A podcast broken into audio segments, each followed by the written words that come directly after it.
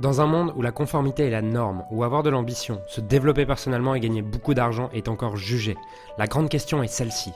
Comment des entrepreneurs et des coachs comme nous, qui transformons la vie de nos clients, qui ne peuvent pas et qui ne veulent pas choisir entre le sens et l'argent, entre l'impact et la liberté, entre la vie de nos rêves et faire une différence dans la vie de milliers de clients, comment nous pouvons amener nos entreprises à générer des millions sans y sacrifier notre authenticité, notre intégrité et ce qui est vraiment important pour nous?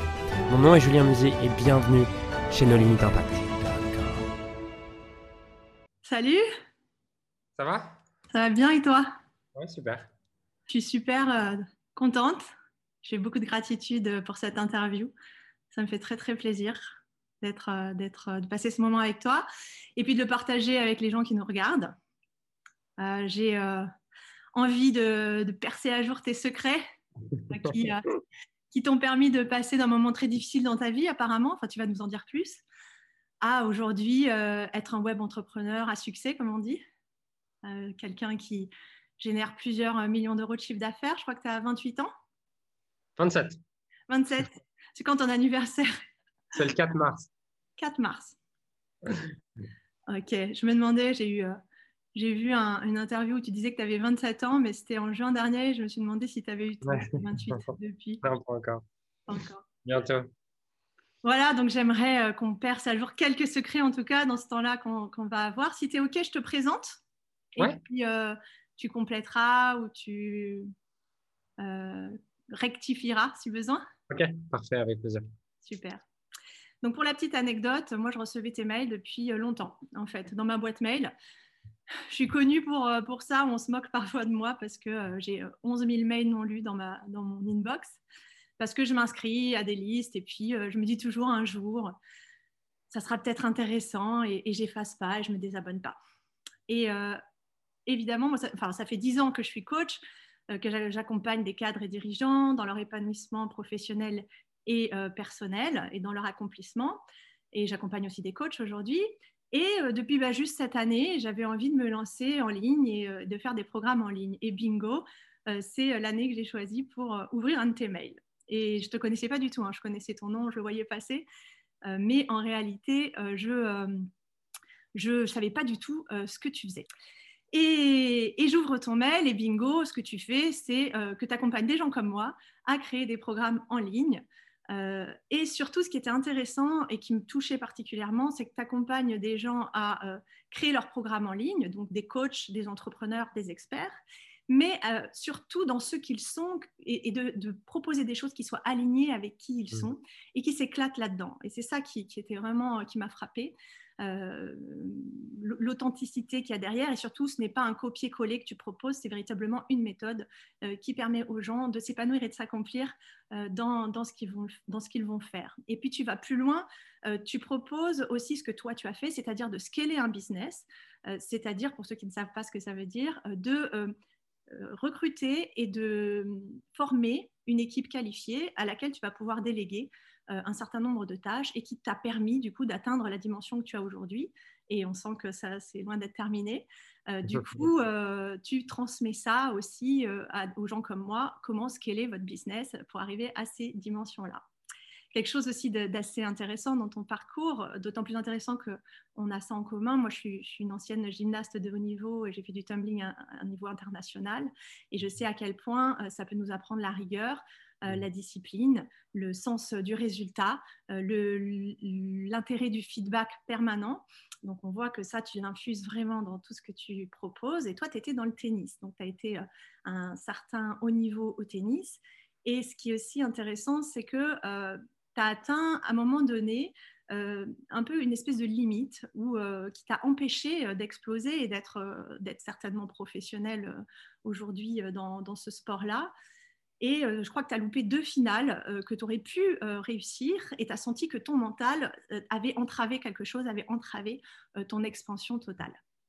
Et je crois que ça a été vraiment un turning point, cette limite que tu as ressentie, puis tu as été un, peu énervé. Et, comme je peux le comprendre, puisque je l'ai été aussi, euh, par euh, mes, minces, on ne nous apprend pas ça et, c'est dingue. Et en plus, visiblement, toi, tu as trouvé des solutions après coup et tu t'es dit, mais c'est dingue qu'on ne les ait pas apprises et qu'en francophonie, euh, on ne nous apprenne pas ça et dans le sport de haut niveau encore plus. Donc, et, c'est intéressant parce que tu as heurter cette limite. Et aujourd'hui, dans plein de tes programmes, il y a le mot limitless et on sent que vraiment aujourd'hui, c'est ça qui t'anime, c'est perpéter les limites. Alors, est-ce que tu veux nous en dire un peu plus sur ce turning point? Qu'est-ce qui s'est passé euh, pour que tu passes de, cette, de ce joueur de tennis euh, qui a, qui a été limité dans son explosion à ce web entrepreneur qui explose tous les scores? Ok, super introduction. Je pense que L'introduction est vraiment nickel. Merci. tu as, as, fait tes recherches. Et... Un peu, bah, ça, fait, ça fait six mois que, que je te suis, puis j'ai quand même fait euh, trois séminaires de deux jours avec toi et, euh, et un, un, mastermind. Ok. Ouais. Euh... En live, en live hein, c'est le truc que j'ai acheté. Euh, il y en a qu'un que j'ai fait en live avec toi. Ah, ok, d'accord. Euh, c'est ce que je me disais. ok. alors, alors sur le tennis, je pense que je le décrirais pas exactement comme ça. Le, euh, ce que j'ai vécu, ce que j'ai vécu, c'est effectivement que j'ai plein de matchs que je perds. j'ai plein de matchs que je perds à cause de, de, mon mental, tu vois. Et notamment un match quand j'ai 14 ans, c'est la finale des championnats de France et ça se joue à Roland Garros. Donc pour un joueur de tennis, tu vois, faire sa finale à de championnat de France à Roland Garros, c'est un truc, c'est un truc de fou. Et euh, je n'étais pas du tout favori à cette époque-là. J'étais numéro 4, 5 français, tu vois. Et, et j'ai de la chance. Le tableau se, se, libère un peu. Je fais 2-3 bons matchs. Du coup, je me retrouve en finale. Et en finale, là, tout devient possible, tu vois. Genre, un match, tout devient possible. Et je me souviens très, toute ma vie, je crois, de cette discussion avec mon entraîneur juste avant le match, où je pense que j'étais déjà un peu stressé parce que tu sais que tu vas jouer une finale à Roland Garros, voilà. Et on a cette discussion et je pense que dans cette discussion, je, me souviens de l'endroit, je me souviens de l'ambiance, je me souviens de tout. Lui, son intention à ce moment-là, je pense que c'est de me, me dire, bah, Julien, juste amuse-toi et fais ce que tu veux et fais-toi plaisir. Et sauf que moi, ce que j'entends à ce moment-là, c'est euh, les mots qui me disent, c'est, je, je me souviens de cette phrase, c'est, tu sais, une finale comme ça à Roland Garros, tu n'en auras peut-être pas deux dans ta vie à jouer. Et donc, fais-toi plaisir, tu vois. Sauf que moi, je l'entends comme. C'est la pression. c'est ça. J'ai pas le droit à l'erreur. Et du coup, en fait, je fais ce match. Et, et ce match, c'est le pire match de ma vie. Euh, le match est horrible. Je ne mets pas une balle dans le cours. Euh, l'autre non plus. On fait tous les deux un match dégueulasse, tu vois. Et finalement, je perds 6-2, 6-3. Euh, je vais lui serrer la main. Et là, j'arrive, j'arrive à ma chaise et je m'écroule en sanglots parce que, pas d'avoir perdu, mais d'être totalement passé à côté du match. Tu vois, et derrière, je suis inconsolable. Je me dis. Et c'est cette phrase qui tourne en boucle qui est le seul match. Tu n'en auras peut-être qu'une des, des, finales comme ça et tu es passé à côté.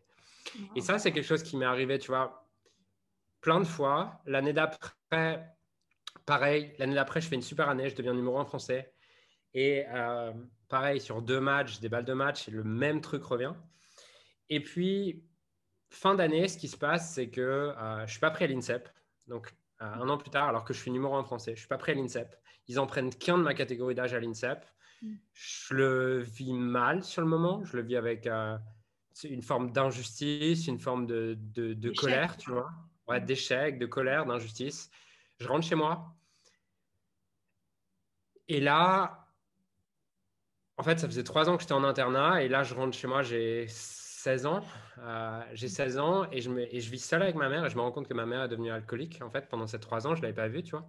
Donc, je suis le seul à porter ça. Euh, je rentre le soir et euh, elle a bu, elle est violente, tu vois, tout ça. Et du coup, moi, à ce moment-là, ma fuite, c'est de m'entraîner plus. C'est de m'entraîner plus. C'est de, c'est de partir le plus tôt le matin et de rentrer le plus tard le soir parce que je ne veux pas vivre ça.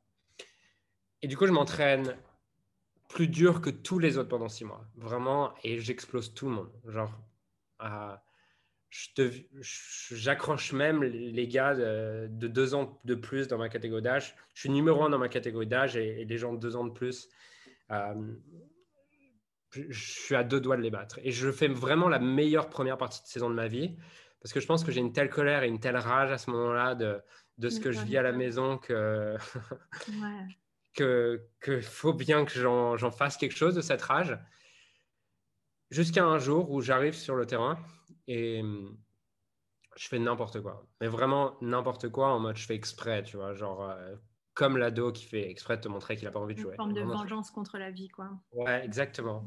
Et mon entraîneur m'a dit Tu fais quoi, Julien? Je lui dis Bah, j'ai pas envie de jouer. et il me dit Ok, bah, rentre chez toi. Fuck. Fuck. Ouais, c'est exactement ça, tu vois. Rentre chez toi. Ça peut se comprendre. Hein. Et, et, au moment où, il me dit Rentre chez toi, bah, moi, je rentre chez moi. Et une semaine après, il me dit euh, Julien, je comprends pas, je sais pas tes nouvelles. Je dis Bah, non, tu m'as dit de revenir quand j'avais envie de jouer, j'ai pas envie de jouer. et il me dit Ok, bah, tu reviens.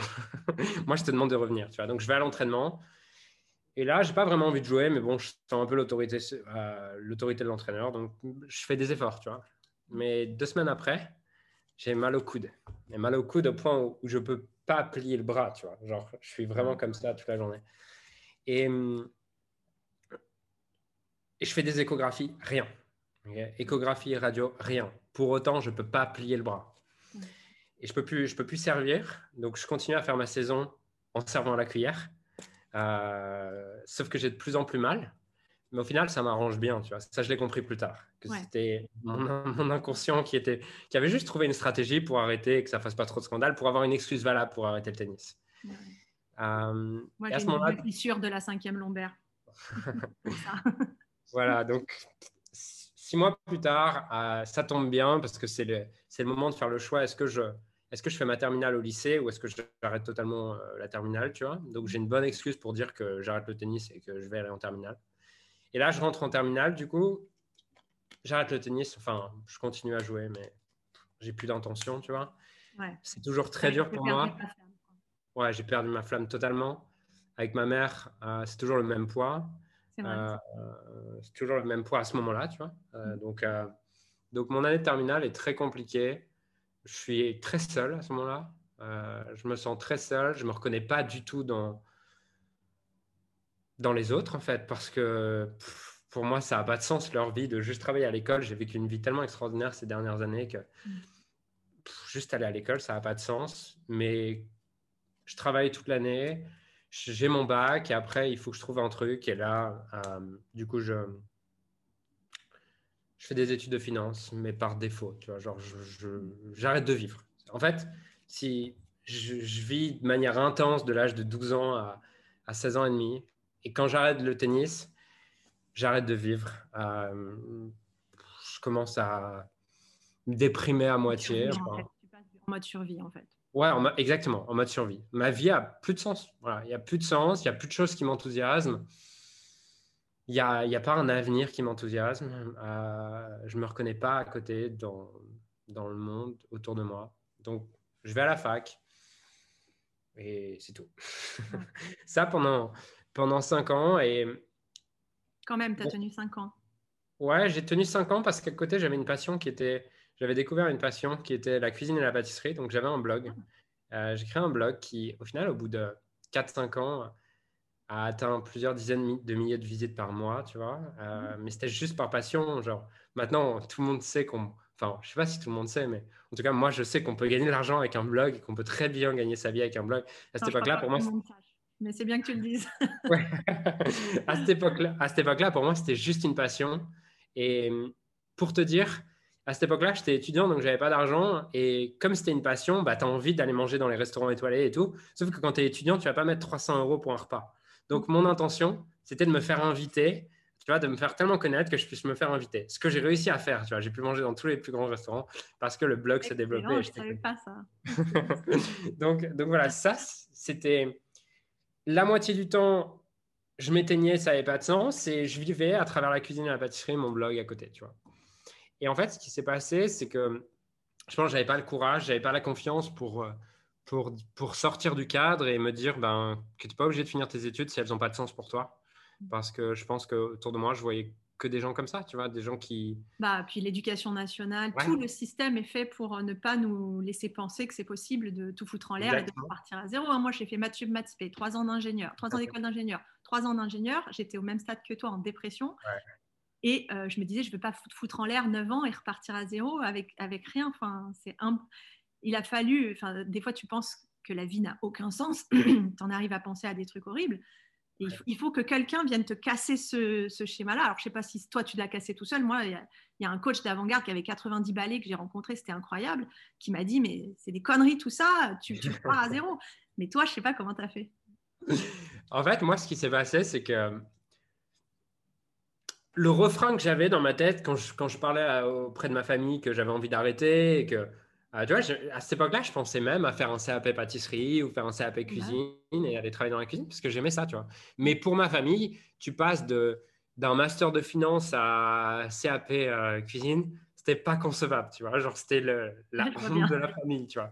Donc, le refrain, c'était le refrain que j'entendais, c'était euh, non, mais tu verras plus tard quand tu travailleras, tu comprendras pourquoi tu apprends tout ça. C'était le premier refrain. Et le deuxième refrain, c'était euh, Non, mais là, tu es, es, en troisième année, il te reste plus que deux ans. Donc, ça va, tu vois.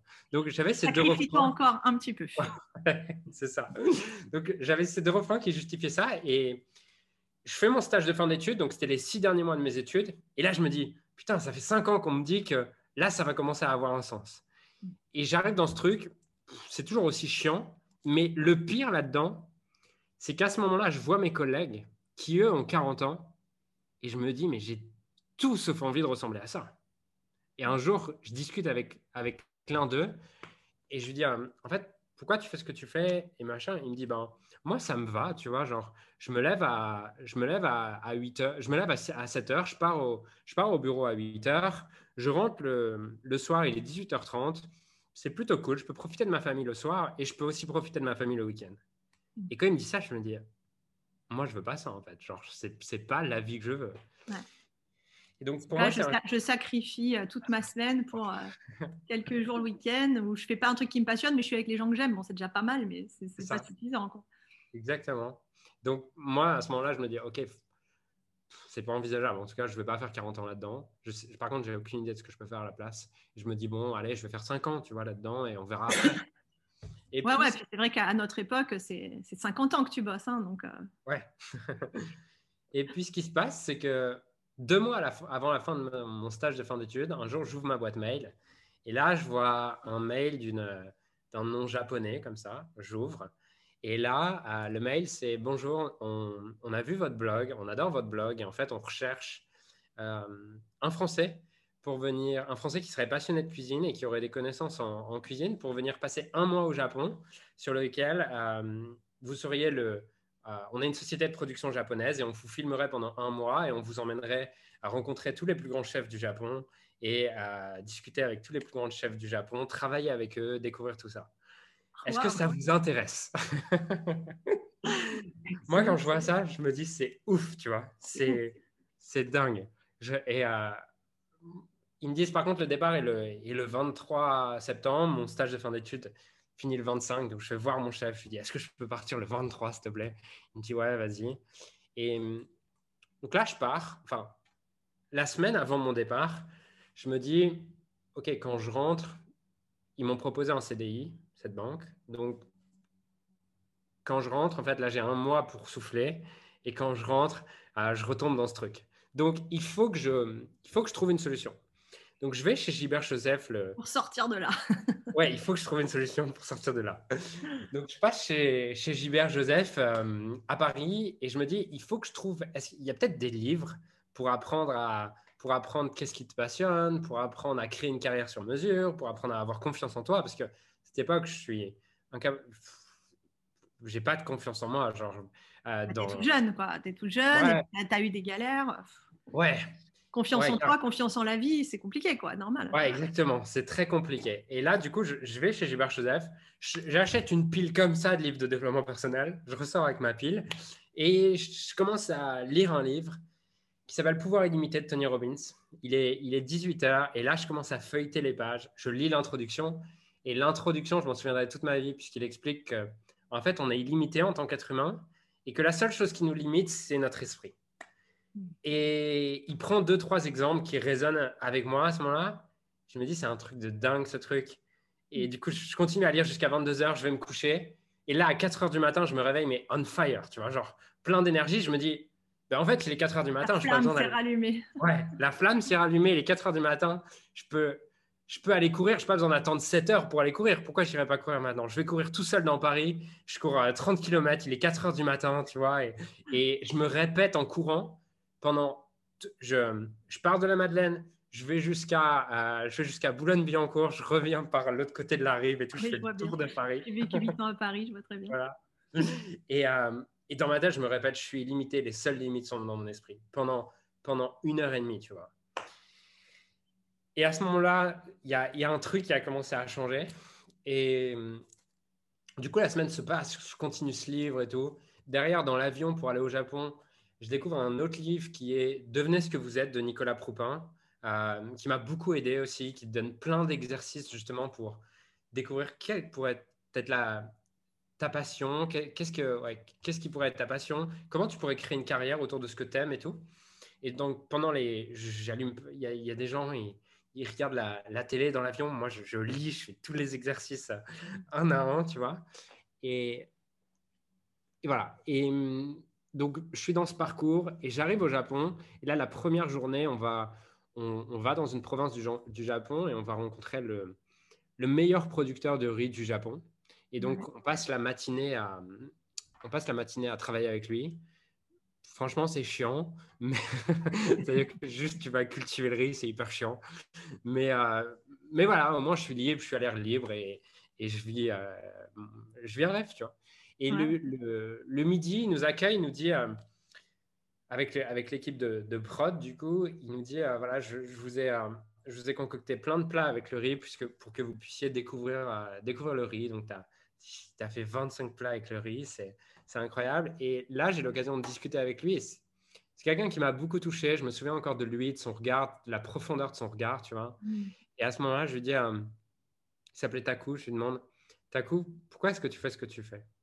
Il me répond parce que pour moi, c'est une mission et en fait, ma mission, c'est que si jamais le, le, Japon est en guerre, c'est de pouvoir continuer à leur fournir à manger et leur continuer à leur fournir une nourriture de qualité. Et pour moi, ce n'est pas cultiver le riz, c'est une mission, c'est quelque chose qui me dépasse. Et au moment où il me raconte ça, tu vois, il a une larme qui coule sur le visage et je suis vraiment touché par, par à quel point il est inspiré par ça. Et c'est une question que je me suis jamais posée je me dis, moi, c'est quoi ma mission, tu vois? C'est la réflexion que j'ai. Et j'ai aucune idée de la réponse à ce moment-là. Mais par contre, ce que je sais, c'est que ma mission, elle ne se trouve pas dans la finance, tu vois? donc, donc, je ne sais pas quelle est ma mission, mais en tout cas, je sais ce qu'elle n'est pas. Donc, je rentre le soir à l'auberge, j'ouvre mon ordinateur, j'envoie un mail à euh, la banque qui devait me prendre en CDI et je leur dis, écoutez, en fait, je reviens sur euh, l'accord que je vous ai donné, je ne prendrai pas ce CDI en rentrant. Donc là, j'ai dès le premier jour, tu vois, au Japon. Donc là, il me reste un mois au Japon pour trouver une solution. Mais en tout cas, je, j'ai mis fin à cette prison. Tu vois, j'ai pris cette décision. Euh, tu as fermé cette porte et tu as... J'ai fermé cette porte. Tu as, réaligné les choses pour que, pour que ça puisse circuler, en fait. Voilà, c'est ça. Mm. J'ai réaligné les choses. Et à partir de ce moment-là, euh, bah, tout a, il y a plein de choses qui sont arrivées, tu vois. Euh, j'ai commencé, du coup, en rentrant, je passe 30 jours merveilleux, mais en rentrant, euh, j'avais une, euh, une connaissance qui, qui, cherchait un stagiaire en tant que relation presse dans, dans la gastronomie. Moi, ça me plaisait. même si je gagnais 500 euros par mois, tu vois, parce que j'étais stagiaire et tout, moi, je m'en foutais, en fait. Tout ce que je voulais à ce moment-là, c'était faire ce que j'aime. Donc, j'ai commencé par ça. Et puis, au bout de 3-4 mois, je n'aimais pas la relation que j'avais avec elle, j'aimais pas la manière dont, dont, elle me traitait et tout ça. J'aimais pas la manière dont elle me donnait des ordres. Donc je me suis dit, OK, il faut que tu trouves un truc pour être indépendant. Et en parallèle, j'ai découvert que tu pouvais gagner ta vie avec un blog et tout ça. J'ai acheté une formation là-dessus. J'ai appliqué tout ce qu'on m'a dit de faire. Et là, en quatre jours, je génère 7000 euros, tu vois, juste en vendant une formation sur la pâtisserie. Waouh! Ouais. C'était à combien de temps ça? Ça, c'était il y a euh, bientôt 5 ans. Ça passe vite. ouais, bientôt 5 ans. Euh, et c'est incroyable ce qui s'est passé dans ces 5 dernières années. Mais voilà, ça, c'est le, premier truc. Et puis, en parallèle, je commence à faire beaucoup de stages de développement personnel, de tout ça. Et tombé dans la marmite, en fait. Ouais, là, je suis dans la marmite. Ah Tombé dans la marmite du développement personnel. Et ça, c'est vrai, vraiment une question qui, qui me touche particulièrement. C'est quelle est la part aujourd'hui du développement personnel dans ta, dans ta réussite euh, aujourd'hui? Pour moi, tout. Hmm. et, je suis hyper heureuse que tu aies partagé toutes les difficultés que tu as traversées parce que c'est assez facile de, tu sais, de sauter sur la conclusion que tu es un surdoué, tu es un HP, euh, et puis voilà, et en fait, les autres, ils peuvent pas y arriver. Mais euh, ton parcours, il est hyper riche. Et c'est, Je te remercie de ton authenticité, de tout, ce que, de tout ce que tu partages, parce que ça peut permettre aux gens de, de comprendre que oui, c'est, tout le monde peut, euh, avec du développement personnel, s'élever et, faire péter des plafonds. Mmh. Parce que effectivement, les gens regardent souvent ma vie aujourd'hui en se disant euh, oui, c'est facile pour lui ou quoi. Mais qu'on remette un peu les choses dans le contexte. Aujourd'hui, effectivement, j'ai 27 ans. Euh, à 23 ans, je vivais encore chez ma mère. Euh, je ne savais pas ce que j'allais faire de ma vie. Je détestais mes études. Je me détestais tout court. Euh, j'avais jamais eu de, j'avais jamais eu de copine de ma vie. J'avais pas vraiment d'amis. J'avais tout du gars où il y a 4 ans, tu te dis, qu'est-ce qu'on va faire de lui, quoi?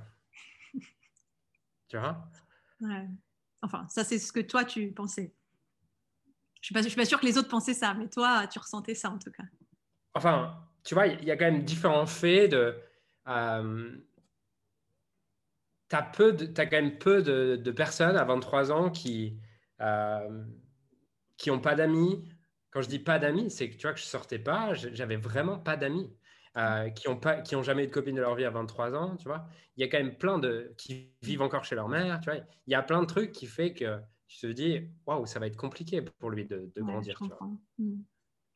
Ouais, tu avais une vie qui s'était un peu étriquée par rapport à ce que tu avais vécu, tu avais fermé, fermé, fermé, fermé, et tu te retrouvais dans un KGB, quoi.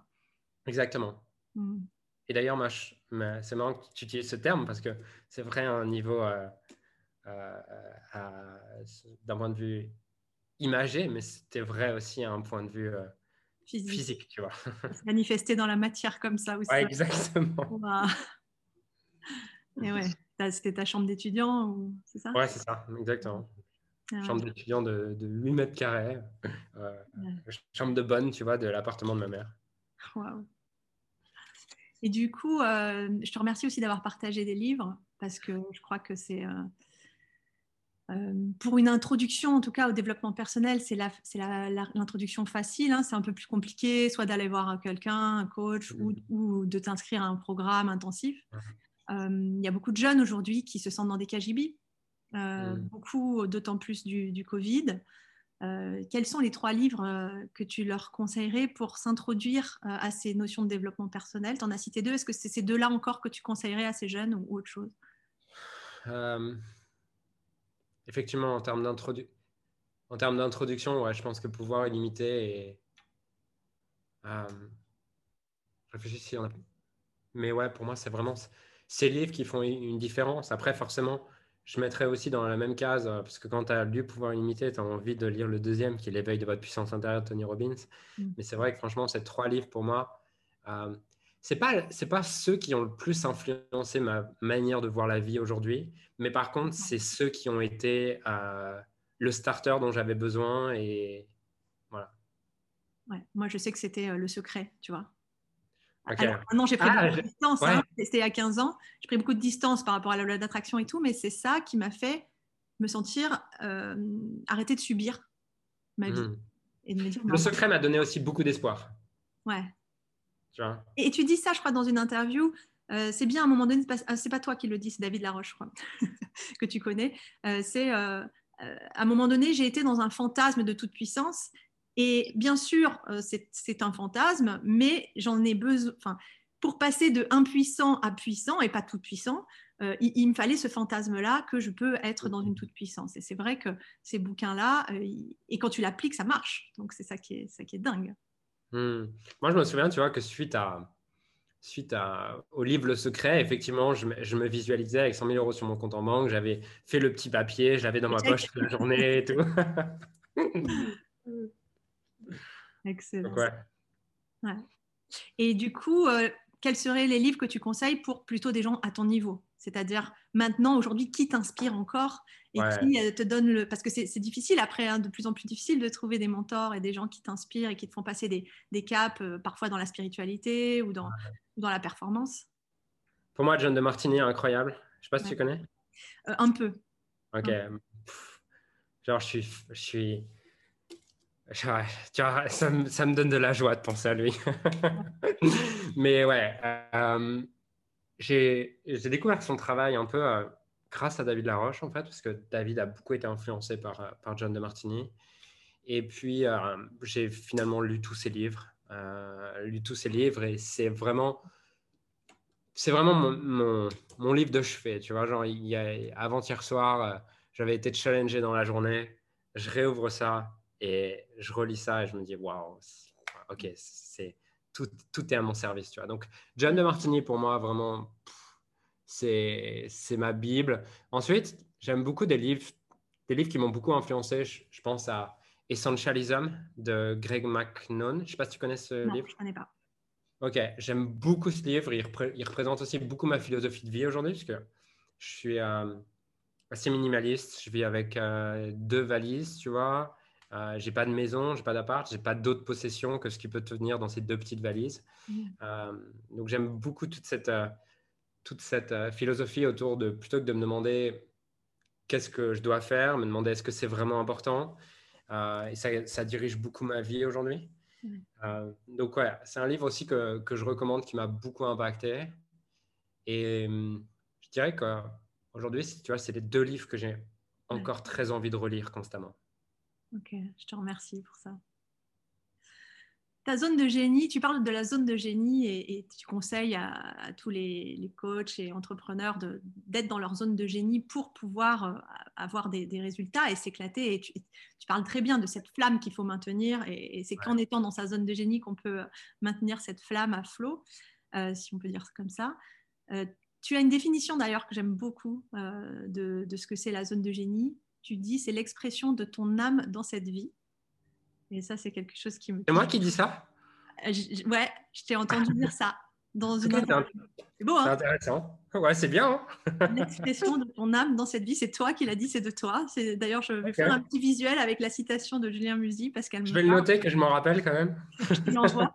tu sais, moi, ma boîte, elle s'appelle âme et science, donc c'est le voilà l'intersection et la, complémentarité et la fusion de l'âme et de la science. Et, j'aime beaucoup cette euh, voilà l'expression de ton âme dans cette vie. Du coup, c'est quoi ta zone de génie? Et surtout, qu'est-ce qu'elle est-ce qu'elle est, euh, permanente pour toi ou est-ce qu'elle évolue dans le temps? Euh... Et aussi coupé dans, euh, t'en étais à, ton blog de la pâtisserie, etc. On, veut savoir la suite. Ouais, moi, je, euh, le fond est toujours le même. Par contre, je pense qu'elle s'exprime sous différentes formes. Mm. Euh, par exemple, c'est marrant parce que je pense que ce que j'exprime aujourd'hui en entrepreneuriat est la même chose que ce que j'exprimais dans le tennis. Mm. Donc aujourd'hui, je définirais ma zone de génie comme euh, imaginer quelque chose que les autres ne pensent pas possible, être capable de très rapidement visualiser, tu vois, je vois beaucoup les choses, euh, je suis quelqu'un de très visuel, donc très vite visualiser une stratégie qui puisse permettre euh, d'y arriver et surtout agir beaucoup plus vite que les autres. Et hum, tu vois, un quick, start, hein, tu dis. Ouais, quick start à mort. Euh, alors ça, on n'est pas du tout pareil là-dessus. Moi, je suis un très low start. Ça m'étonne pas. vrai ça m'étonne pas, genre. Euh, dans, dans tout ce que tu proposes et tout, on sent qu'il y, y a, du cadre, il y a de la précision, il y a, il y a de la préparation. Moi, c'est vas-y, on y va, tu vois. J'ai vu comme tu m'as stressé. On fait l'interview, ouais, ok, bah, c'est cette semaine. J'ai des trucs cette semaine, moi. Tu peux pas imaginer le stress que ça m'a mis dans le bordel dans mon organisation. je vais aller, il doit m'apprendre le quick start, puis je le sais. c'est ça. Et ouais, je, du coup, je pense que c'est vraiment ça ma Unique Ability, c'est euh, ok, j'ai une idée, les autres se disent c'est fou, mais j'y vais et en fait, j'ai pas vraiment de notion de peur, j'ai pas vraiment de notion de danger face à des idées. Je suis quelqu'un d'assez peureux dans la vie, je pense, euh, tu vois, physiquement ou quoi. Si je rencontre des racailles ou quoi, je vais mettre ma copine devant, tu vois. mais, euh, mais, par contre, en termes de, dès que je vois une bête, j'ai peur ou quoi. Mais par contre, en termes d'idées et d'idées, je je vois pas le danger derrière une idée, tu vois. Je vois pas le danger derrière un projet. Donc, c'est super parce que du coup, Ça, tu as toujours été comme ça Parce que ça, c'était une question que j'avais, parce que moi, j'adresse des leaders hypersensibles, hyper empathiques, qui ont une peur dingue du regard de l'autre, du jugement, et puis surtout de décevoir, parce qu'en fait, quand ils déçoivent l'autre, ils sont ça leur fait encore plus mal que quand ils sont déçus eux-mêmes. Et toi, je sens que tu n'as pas du tout ça. Qu'est-ce que tu pourrais, hmm. pourrais aider ces gens Qu'est-ce que tu leur dis Moi, j'ai une, une, fenêtre de tir, tu vois. je pense que c'est ça que j'ai appris au fur et à mesure sur moi, au fur et à mesure du temps. C'est que j'ai cette fenêtre de tir où quand j'ai l'idée, si j'y vais immédiatement, quand je dis immédiatement, c'est pas dans une heure, c'est maintenant, c'est j'arrête tout et je mets cette idée en place. Là, j'ai pas de peur, j'ai aucune peur. Si je commence à laisser une ou deux heures, là, effectivement, je vais commencer à mentaliser les choses. Et ah. tu court-circuites ton, ton, ton, circuit de peur, quoi. Ah Exactement. Et du coup, je pense que je laisse vraiment la part de mon intuition, juste mon intuition me guider et mon mental n'a pas le temps de prendre les commandes. Donc, c'est un gros bénéfice parce que du coup, les choses vont vite, on croit vite et on avance vite. Et, et quand j'étais seul, j'avançais vite. Il y a un gros inconvénient là-dessus, c'est pour les gens qui travaillent avec moi. Imagine bien. Parce que tu vois, là que je te dis, c'est cette semaine, dans les gens qui, vivent qui travaillent avec moi, c'est x10 ça, tu vois. Et mon directeur opérationnel, il est, il est très low quick start. Mais je l'ai, volontairement pris pour ça. Parce que dans le passé, j'ai eu tendance à. Forcément, quand tu es quick start, les gens pas quick start, ça te saoule. tu vois T'imagines, c'est bien agacé. On y va ou quoi? Donc, euh, donc j'ai fait ces erreurs dans le passé de travailler avec des gens qui étaient comme moi, et je pense que c'est une erreur qu'on fait en tant qu'entrepreneur, c'est de vouloir travailler avec des gens qui sont comme soi, parce qu'on les aime bien, ils pensent comme nous, mais au final, ça fout un bordel monstre, plusieurs quick starts ensemble. Parce qu'il n'y a personne pour, pour réparer, tu vois. Aujourd'hui, du coup, je suis très content d'avoir un, un, directeur opérationnel qui est l'inverse de moi. Au début, ça a été très challengeant pour moi. Parce que il me saoulait, tu vois. Vraiment, c'était en mode, mais putain, mais mais vas-y, envoie quoi. Ouais, c'est comme un boulet pour toi, quoi. Un boulet exactement. C'est exactement ça. À chaque fois, il dit, OK, on va y réfléchir. Non, on va le faire, tu vois. Et en fait, Jusqu'au un ingénieur, non? C'est pas un ingénieur? Ah, Un ingénieur non, comme ça, non? Non, c'est un trader. Mais les traders ont un peu ça, tu vois. donc, euh, donc ouais, il a ça, mais aujourd'hui, je me rends compte, putain, genre, heureusement qu'il est là, parce que du coup, je peux exprimer librement mon quick start. Je sais qu'il y a quelqu'un derrière qui. Un garde-fou. Ouais, qui, et qui va aussi réparer le bordel que je crée, tu vois. D'accord. c'est top. Euh, vraiment, je repense à mes leaders, euh, mes leaders empathiques là, qui, qui, sont en stress du regard de l'autre. Donc, du coup, toi, ça a toujours été inné? Ou alors, euh, parce que ceux pour qui c'est inné, en général, ils ne savent pas forcément le transmettre aux autres? En fait, ouais, il y a, y a, ce truc, effectivement, qui a été inné. Mais est-ce que c'est ça que tu dirais à, à, à, ceux qui stressent passer à l'action et vous posez pas de questions Ça serait ça ton conseil? Il y a ça, mais pour, moi, il y a un autre truc qui m'a beaucoup aidé. Euh, je pense que maintenant, je l'ai validé. Je suis très à l'aise avec ce côté quick, start. Je me plais dedans. Donc, effectivement, je ne l'ai plus. Mais si je, je, replonge un peu en arrière, euh, c'est vrai que je pouvais être effectivement euh, très peureux du regard des autres. Aujourd'hui, franchement, je m'en fous aujourd'hui à un point. C'est ça, comment tu as fait? On veut savoir. ouais. Il y a plusieurs choses. La première chose, ça a été de connecter vraiment à quelque chose, à un message, tu vois, et d'arrêter de penser à moi, parce que je pense que c'est le problème des, des, gens qui ont peur de regarder les autres, c'est qu'ils sont focalisés sur eux, en fait, tu vois, et sur l'image qu'ils peuvent renvoyer. Et c'était 24 ans de ma vie, euh, être focalisé sur cette image que je peux renvoyer, jusqu'au jour où je participe à un, à un séminaire de dev perso, et à la fin, il nous fait faire un exo de visualisation. Et j'ai jamais revécu ça, mais à ce moment-là, euh, dans cet exo, je me vois, mais en réel, tu vois, c'est pas simulé, je me vois en réel devant une scène de 1000 personnes. À cette époque-là, j'étais encore très timide, très mal dans ma peau. Il n'y avait aucune évidence qui prouvait ça. Mais cette vision, elle me fait croire quelque chose d'autre qui existe, tu vois. Et à ce moment-là, euh, je me vois devant une scène de 1000 personnes, 1000 sportifs, où je leur partage justement cette idée que que tout est possible et qu'on a de la chance, tu vois, d'être en vie et qu'on célèbre pas assez cette chance. Et, et le lendemain, je m'inscris dans une école de coaching. Trois mois après, je fais ma première conférence, tu vois. Mais en fait, j'étais terrifié, tu vois. Enfin, j'étais quand même terrifié de, j'étais terrifié de faire cette première conférence parce que j'étais déjà pas à l'aise à parler à des gens, donc parler devant un de, public. Là, de là où tu venais, euh, ouais, c'était dingue, tu vois. Mais c'était assez marrant, c'est cette première conférence. Et c'est ah ok, ça doit venir de là sûrement, je pense. Euh, cette première conférence, j'avais tout préparé mot à mot. je savais tous les mots que j'allais dire. Pas du tout de quoi tu parles. voilà, j'avais, j'avais préparé. J'ai plein de conférences, c'est l'enfer, c'est l'enfer, c'est encore l'enfer. voilà, c'est fatigant, putain. Et en fait, les 30 premières minutes, ah, c'était horrible, mais horrible, tu vois, parce que j'étais plus, j'étais plus focalisé sur, euh, j'étais plus focalisé sur. Est-ce que je vais dire le bon mot est-ce que je vais réussir à réciter mon script comme je l'ai prévu plutôt que de qu'est-ce que j'ai envie de transmettre avec mon cœur?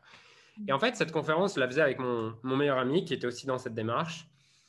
Et on s'était réparti la conférence en une heure et demie. Je commence 30 minutes, ensuite tu parles 30 minutes et ensuite euh, je, je conclue 30 minutes. Donc je fais mes premières 30 minutes avec mon script, avec, j'avais même ma feuille à côté, tu vois, au cas où. dire comme ça? Et ouais, j'avais ma feuille à côté au cas où. Et, euh, et en fait, mes 30 premières minutes, je me sentais, je transpirais, j'avais chaud, je me sentais mal à l'aise. Je sentais le public qui n'était pas très captivé, tu vois. Mm. Et puis. Euh, c'est ça, ça se sent en plus. Ça se sent, tu vois. Et, et, du coup, derrière, mon pote prend la parole 30 minutes. Et là, sur les 30 dernières minutes, je me dis, franchement, c'était horrible ces 30 premières minutes. Ces 30 dernières minutes, ces 30 premières minutes. Allez, quitte à ce que ça soit horrible, autant que je partage un, un message avec mon cœur, tu vois. Donc, je, laisse totalement ma, je laisse totalement ma feuille. J'oublie tout ce que je dis. Je change totalement ce que j'avais, ce que j'avais prévu. Euh, je commence à parler de mon histoire, ce que j'en retiens. Bref, du storytelling. Tu peux pas te tromper sur du storytelling, en fait. Tu n'as pas à lire ta feuille, tu vois. Et je lis ça, et à la fin, les gens viennent me voir et ils me disent c'est dingue comment ton énergie a changé entre la première partie et la deuxième partie. Qu'est-ce qui s'est passé, tu vois Et la première partie, je me suis, pour être transparent, je me suis fait chier, tu vois. Et la deuxième partie, j'ai vraiment été touché. Et je crois que c'est ce jour-là où je me suis dit, bah, en fait, ça marche pas de, de réciter, d'être dans le mental. Moi, j'ai envie de partager avec un, message avec mon cœur. C'est pour ça qu'aujourd'hui, je prépare rien. À la limite, je vais, je vais préparer, tu vois, éventuellement trois idées. C'est-à-dire que quand vraiment je fais un effort de préparation, ça se résume à 15 mots, tu vois, 3 fois 5 mots, 3 phrases de 5 mots, tu vois. c'est des idées, quoi. C'est des fils, conducteurs. C'est des idées. Donc, je pense que c'est ça qui, c'est ça qui m'a marqué, c'est faire vraiment l'expérience de à quel point ça pouvait être douloureux pour moi de, de me prendre au sérieux, de, de vouloir absolument faire bien, en fait. Contrôler, contrôler, maîtriser. maîtriser et de voir l'expérience à quel point tu te sens vivant en fait quand juste tu es dans le flow plutôt que d'être dans ta feuille.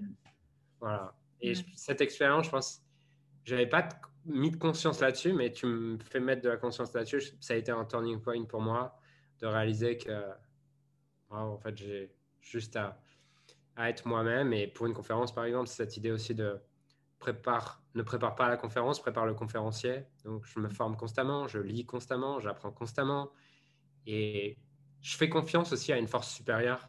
C'est-à-dire que, tu vois, quand je suis dans une interview, une conférence, bon, une interview, je suis guidé, donc il y a moins ce, ce truc. Si j'ai un blanc, la personne me pose une question. Tu vois mais, mais sur une conférence, tu es tout seul. Mais par contre, avant chaque conférence, je fais vraiment ce. Je pose vraiment cette intention de. de me laisser guider par quelque chose de plus grand qui sait ce dont les personnes ont besoin. Ah ouais, j'aime beaucoup ce que tu partages. C'est vrai que euh, c'est tout ce que je veux partager. en remettre à cette force-là. C'est ce que j'appelle la, source de la création. Il y en a qui appellent ça l'univers, mais l'univers, tu vois, c'est déjà ce qui a été créé par la source de la création. Et de sentir cette source, j'aime bien le mot source parce que justement le flot, le courant, sentir ce courant qui nous traverse, on a juste à, permettre, en fait, hein, à mmh. permettre que ça nous traverse et, et, ce cagibi, en fait, que tu avais fermé, et puis tout d'un coup, quand tu ouvres les portes, en fait, c'est là. Tu n'avais pas besoin de, de, chercher plus loin. Je te remercie, c'est un magnifique partage. Merci beaucoup. Et je pense que ça va aussi avec euh, plein de choses que j'ai intégrées ces dernières années, qui sont que ces idées, tu vois, la plupart de ces idées qui me viennent de John de Martini, tu vois, ces idées que rien n'est en travers du chemin, tout est sur le chemin. Ce qui veut dire que même si tu bafouilles, en fait, ou qu'à un moment tu dis de la merde, bah en fait, c'est pas une erreur. Ça faisait juste partie du chemin et c'était exactement ce qui devait t'arriver. Donc, je pense que mon conseil, en fait, c'est pas passe à l'action et juste bouge-toi le cul. Mon conseil, c'est fais confiance en quelque chose de plus grand que toi.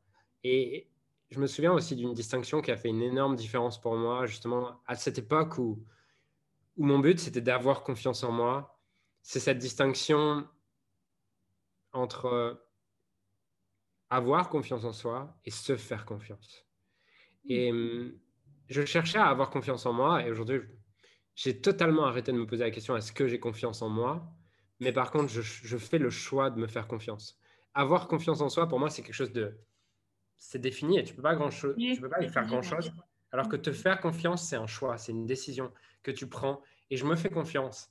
Et je, fais confiance dans le fait que. C'est une action. C'est une action. Et je me fais confiance et je fais aussi confiance dans quelque chose de plus grand que moi qui est en train de me guider.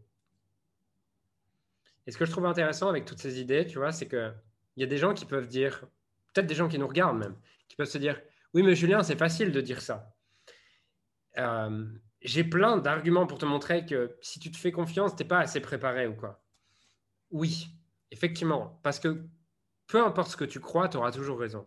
Et si tu crois qu'il n'y a rien qui te guide, tu auras plein d'évidences, tu me donneras plein d'évidences sur lesquelles j'aurais du mal à argumenter, parce que tu le vois tellement comme ça que tu as raison, en fait. Dans ton monde, tu as raison, rien ne guide. Mais qu'à partir du moment où tu crois que quelque chose te guide, tu as raison également.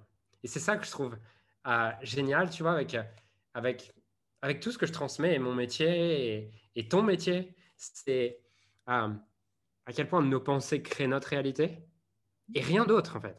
Rien d'autre. Tout part de nos pensées on appelle ça dans le coaching intégral que je pratique la, structure d'interprétation.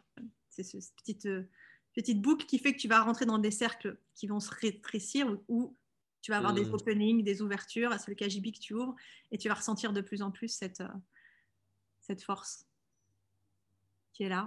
Et, malgré tout, tu vois, toi, tu as, as, vécu ces difficultés euh, dans le tennis et, et, après dans ta vie. Et, aujourd'hui, peut-être que ça fait du sens. C'est-à-dire que même si à ce moment-là, tu pouvais te sentir euh, déconnecté euh, de cette force, euh, tu pouvais avoir l'impression que tu étais seul au monde, après, coup, tu, sais qu'il y avait un sens à tout ça. C'est ça qui est dingue. C'est que c'est le jour où tu, te connectes à ça et où tu, ressens ça, tout prend sens en fait. Tout depuis le début. C'est ça qui est, qui est incroyable. À partir de, de ce moment où euh, tu fais ce blog. Ensuite, comment tu arrives à leader de ton marché? Donc, c'est le nom de ta boîte que je n'ai pas, pas cité. Et, là où tu en es aujourd'hui Ouais. Euh, je fais ce blog. Je me passionne pour, euh, pour le développement personnel. Je fais plein de, je fais plein de séminaires. Justement, je fais ce séminaire où, où, j'ai cette vision. Donc, j'ai toujours ce blog. J'ai toujours ce blog. Ce blog continue à gagner alors, je fais un gros lancement, tu vois, je fais 7000 en, en 4 jours, mais derrière, euh, il gagne entre 1500 et 2000 euros par mois, ce qui est cool. Hein. Genre, je vis chez ma mère, je suis auto-entrepreneur, ma mère me paye à manger, me paye le loyer, donc c'est 1500 ou c'est 7000 euros d'argent de poche. c'est de l'argent de poche. Donc, euh, quelques, quelques semaines plus tard, après ce lancement, j'assiste à un séminaire et j'ai cette vision justement où il n'y a aucune évidence pour ça, mais quelque chose me dépasse et, et me dit j'ai envie d'aller coacher des sportifs de haut niveau. Tu vois. Et donc, je m'inscris à une école de coaching le lendemain.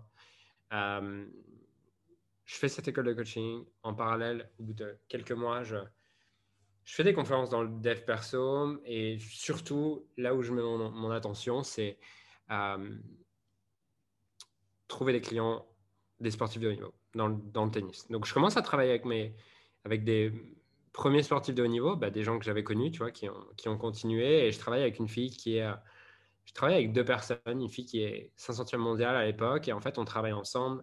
Ce que, je trouve dingue, tu vois, c'est qu'elle n'avait jamais entendu parler de toutes ces techniques de visualisation, à quel point nos pensées créent notre réalité et tout ça. Et en fait, en l'espace de, trois mois, elle, elle, passe de 500e mondiale à, à, gagner contre des filles qui sont 100e mondiale, tout ça. Donc, je me dis, waouh, ça marche, tu vois. Et j'en ai une deuxième qui, elle, au bout de trois mois, se dit, OK, en fait, je suis en train de me rendre compte que ce tennis, j'en ai rien à foutre. Je le fais juste pour les parents, mes parents, et qui décident d'arrêter totalement sa carrière. Donc pour moi, c'est deux victoires tout de même. Bah et je me dis, ok. faut pas le nombre de cadres dirigeants que j'ai accompagnés et qui ont démissionné après. et donc, le, euh, je fais ça et je me dis, ben, ok, je sais bloguer.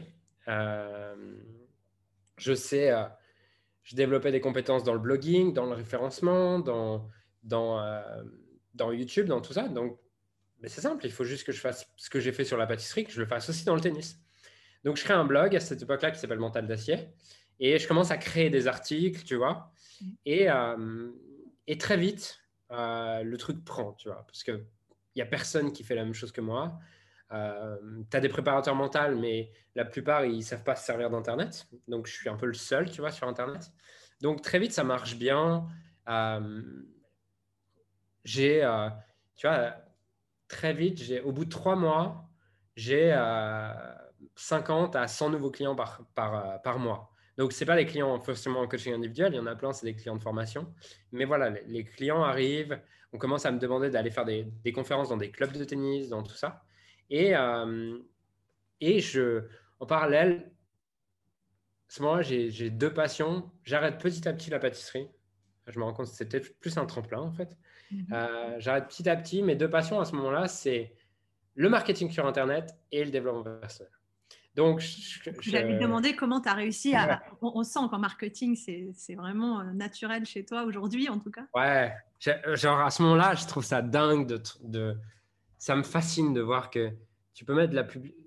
tu peux mettre de la publicité et tu peux. Euh, tu peux rien faire et avoir de l'argent qui tombe. Et pour moi, ça m'a fasciné et je me souviendrai toujours de ce premier jour où ça fait trois semaines que je travaille sur mon tunnel de vente, sur ma page de vente, sur mon bon de commande, sur tout ça. Et euh, c'est le premier jour où je mets de l'argent en publicité. Donc à cette époque-là, tu vois, je, suis, je, suis euh, je, viens de prendre une coloc. Euh, l'argent, c'est encore quelque chose quand même qui est, limité. Tu vois, j'ai 24 ans, je suis encore en mode étudiant où on fait gaffe tu vois, quand on dépense de l'argent.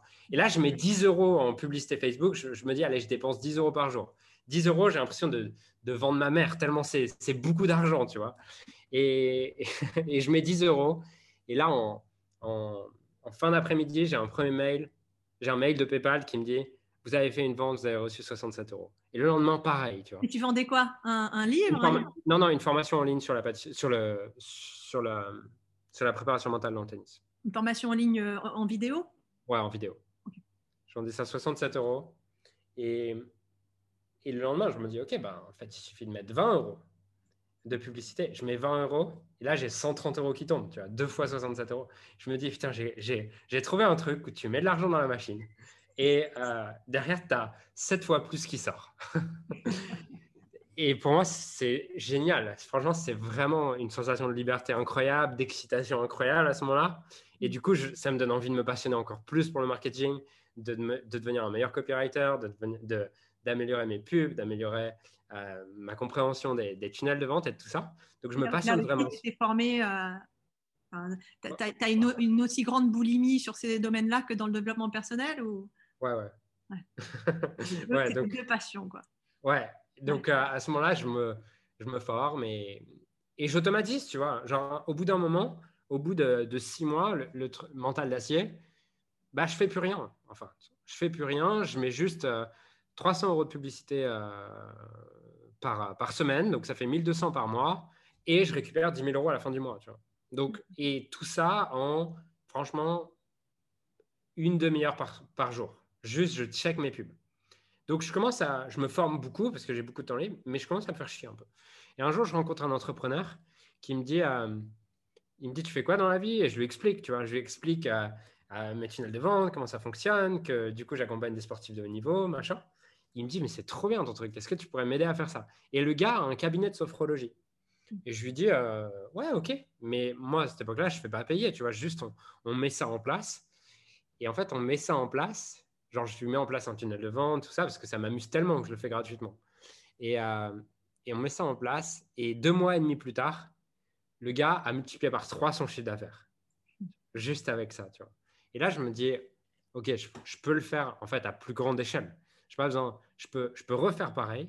Je peux utiliser ça, vendre mes compétences aussi à ce niveau-là. Et c'est à ce moment-là que je décide de lancer leader de ton marché, justement.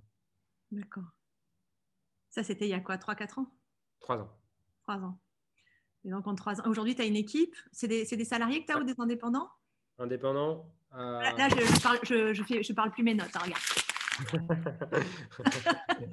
Ah, aujourd'hui, on... Aujourd'hui, c'est que des indépendants. Euh, il y a une trentaine de freelances.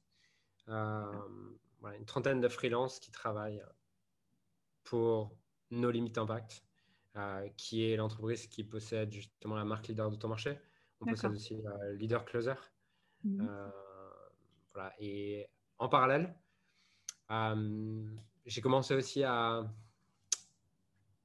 à prendre des parts de, de certaines sociétés euh, ouais, avec, euh, avec nos limites d'impact.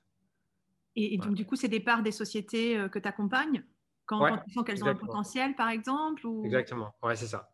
En, en, échange éventuellement de, de coaching De, coaching, de, on va aussi leur mettre des ressources à disposition comme nos équipes, comme toutes ces choses-là. D'accord. Voilà. Et tu les choisis comment?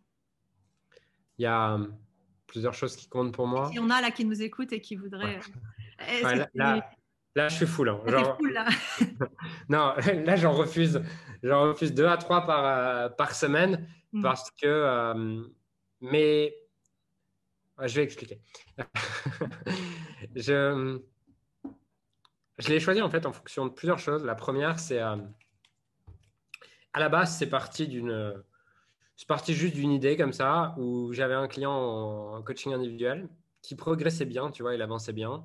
Mais je me suis dit, putain, mais il y a plein de trucs sur lesquels il rame. Et si je continue à le coacher, bah, il va avoir des résultats, mais en tout cas, il va scaler peut-être en un an, tu vois, ou deux ans. Alors que si je mets mes ressources, mes équipes à disposition, euh, si je commence à être un petit peu dans la partie opérationnelle avec lui, je suis sûr que ce qu'il peut atteindre seul en un an, il l'atteint en deux mois. Ce qui s'est passé, en fait. Du coup, je vais proposer ça. Je vais dire, écoute, ce que je te propose, c'est, euh, je te demande rien pour deux mois. Je te fais une offre irrésistible, mais juste pendant deux mois, euh, tu me laisses mettre les mains dans l'opérationnel dans ton entreprise et euh, tu me laisses mettre mon équipe à disposition sur certains projets. Et l'objectif, c'est que dans deux mois, on atteigne ce chiffre d'affaires. Et ce que je te propose, c'est que si on l'atteint, derrière, je te demanderai 30% de ta société. Est-ce que c'est OK pour toi? Il me dit, je lui dis, tu pourras refuser ou pas, mais si tu veux qu'on continue après les deux mois, je te demanderai 30% de ma société. Donc, tu n'as rien à perdre. Au pire, ça se passe très bien pendant les deux mois et tu profites juste de ces deux mois. Il me dit, OK. Et à la fin des deux mois, bah, forcément, il me dit, bah, je peux pas arrêter maintenant, tu vois, quand je vois les résultats que ça a donné.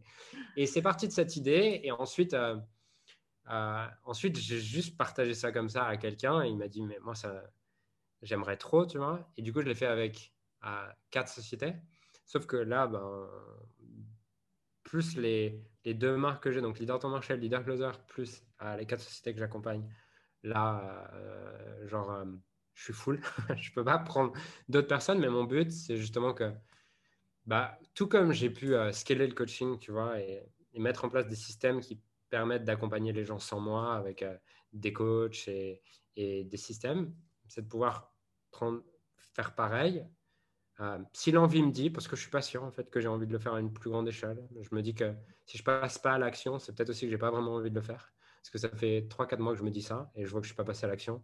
Mm. Donc ça, c'est aussi une bonne indication, tu vois. Tout à l'heure, par rapport au fait de je passe pas à l'action, c'est parfois quand tu passes pas à l'action, c'est aussi que c'est juste que c'est pas pour toi. C'est juste que tu as des raisons d'ego, des trucs comme ça. Et je sais qu'il y a un peu d'ego là-dedans, tu vois, de me dire que mm. je peux, euh, je peux, je peux créer un empire et tout mais que ça, c'est plus mon ego qui veut ça.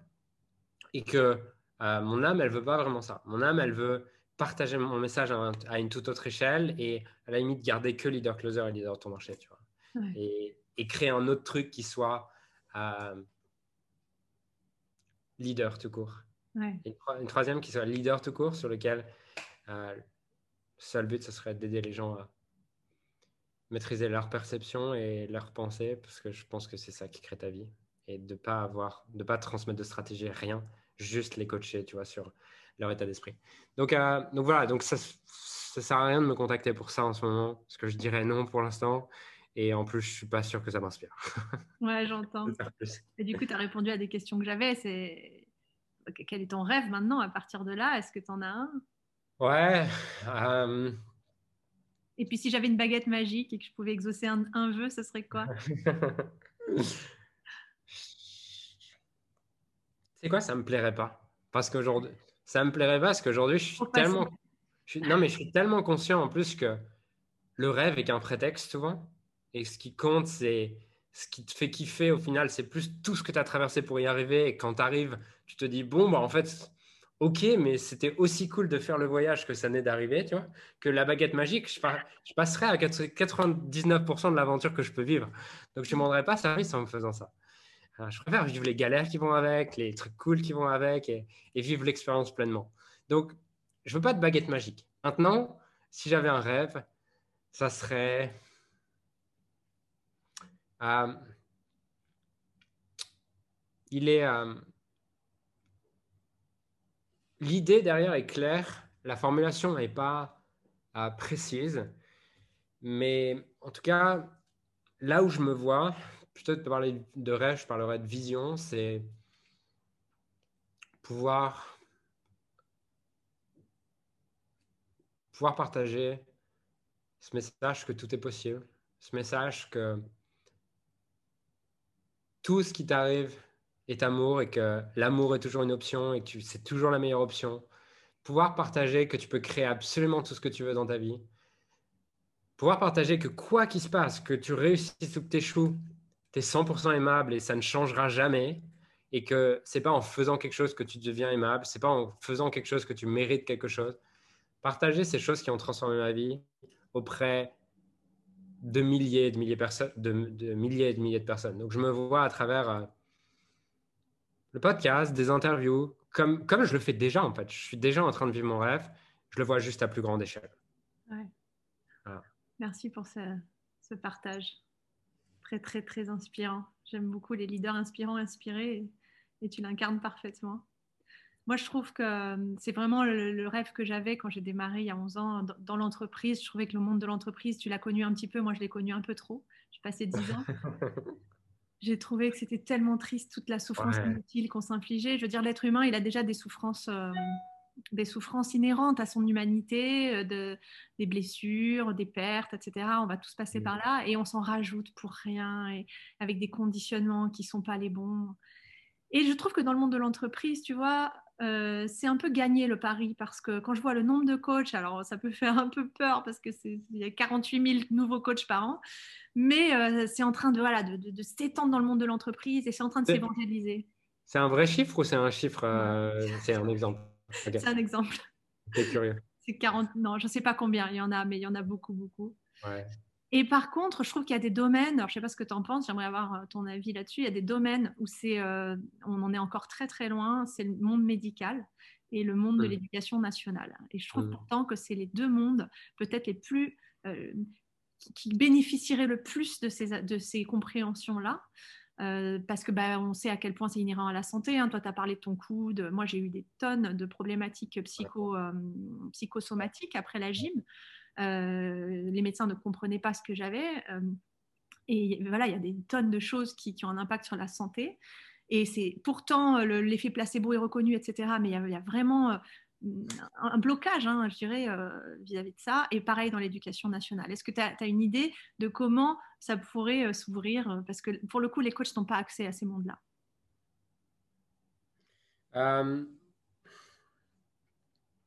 En tout cas, au niveau académique. Après, on, y a accès par, par Internet au niveau du grand public. Moi, j'ai accompagné des médecins, j'ai pas mal de médecins dans, dans mes clients. Mais euh, voilà, on sent que la profession en elle-même, elle a une telle structuration qu'elle est mmh. hermétique à ça. Mmh. Je ne sais pas. Et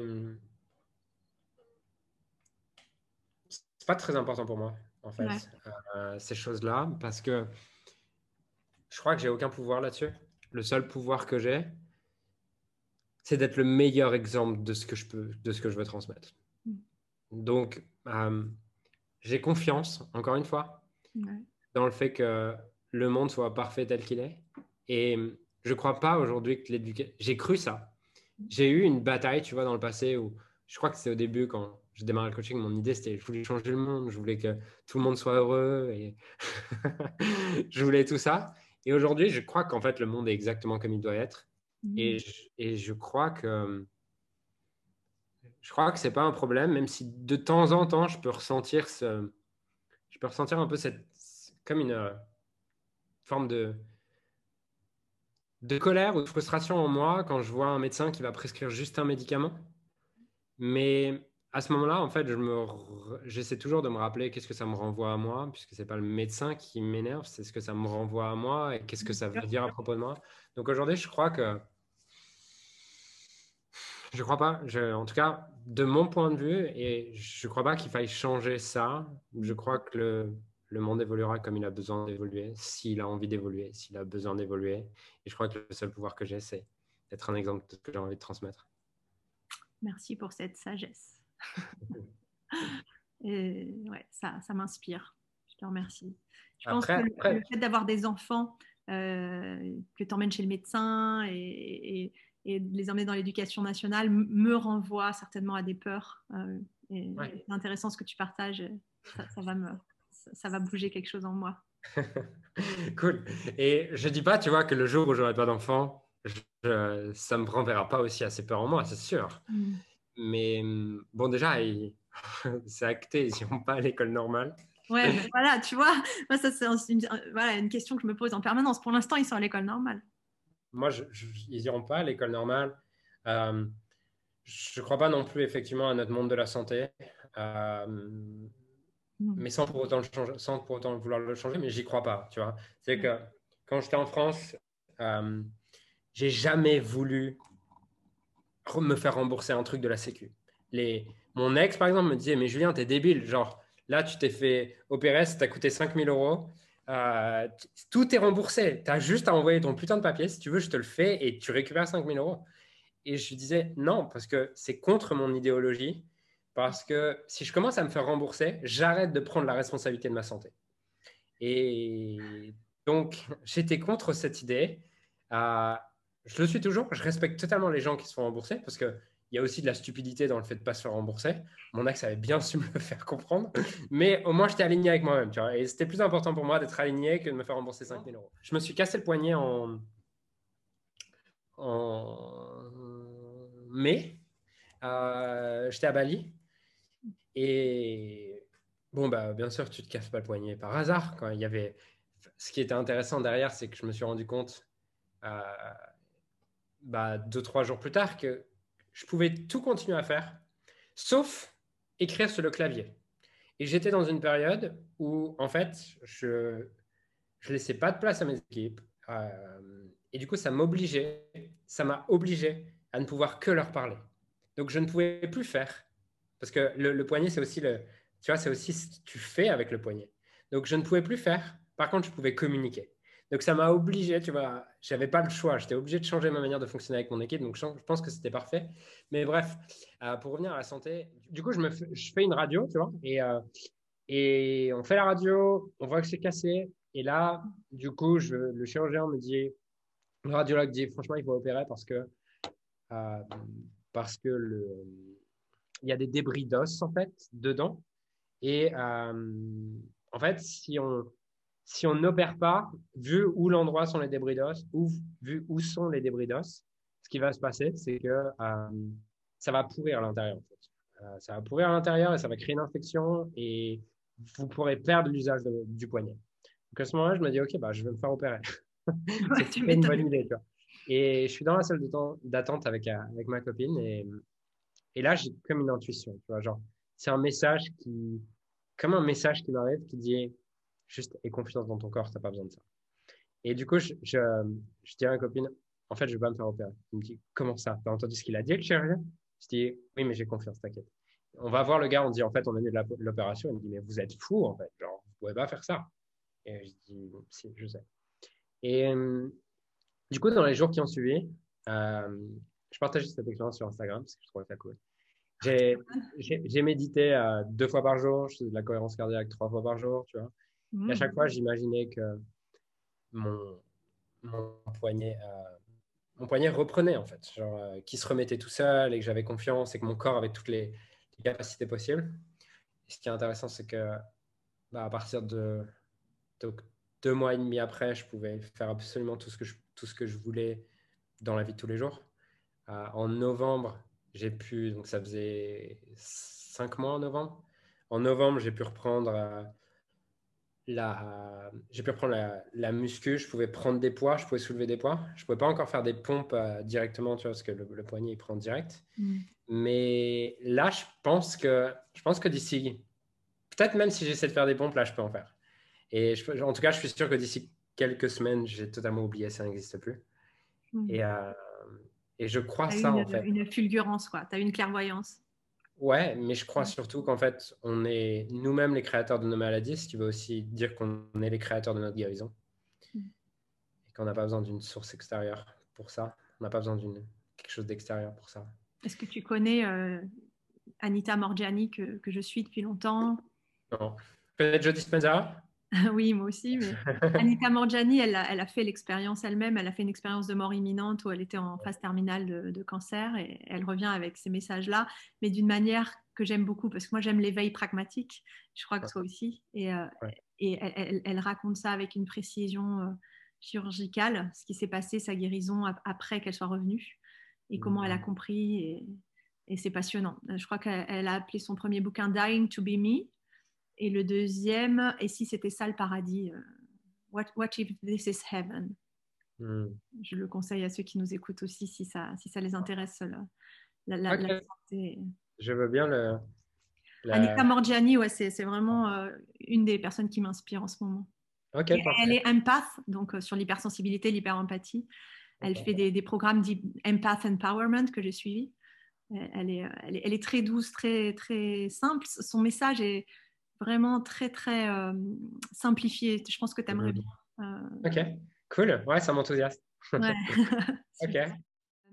C'est une question que j'avais pour toi sur la responsabilité, parce que c'est quelque chose qui, je sais, qui t'anime énormément et c'est une de tes valeurs principales, c'est la valeur principale de leader de ton marché, c'est prendre sa responsabilité de manière totale.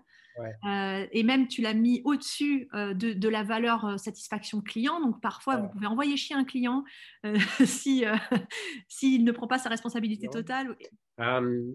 effectivement, ma première valeur, la première valeur de l'entreprise, c'est la responsabilité dans le sens rien ni personne à l'extérieur n'a le pouvoir de me faire ressentir une certaine émotion. Si je ressens une émotion, c'est parce que je perçois quelque chose. Je suis responsable de mes émotions. Mes clients sont responsables de, leurs émotions. Ce qui veut dire que quand je dis qu'on valorise davantage la responsabilité que euh, le service client, ça veut dire que si un client n'est pas content, ce que je veux, c'est qu'on soit capable de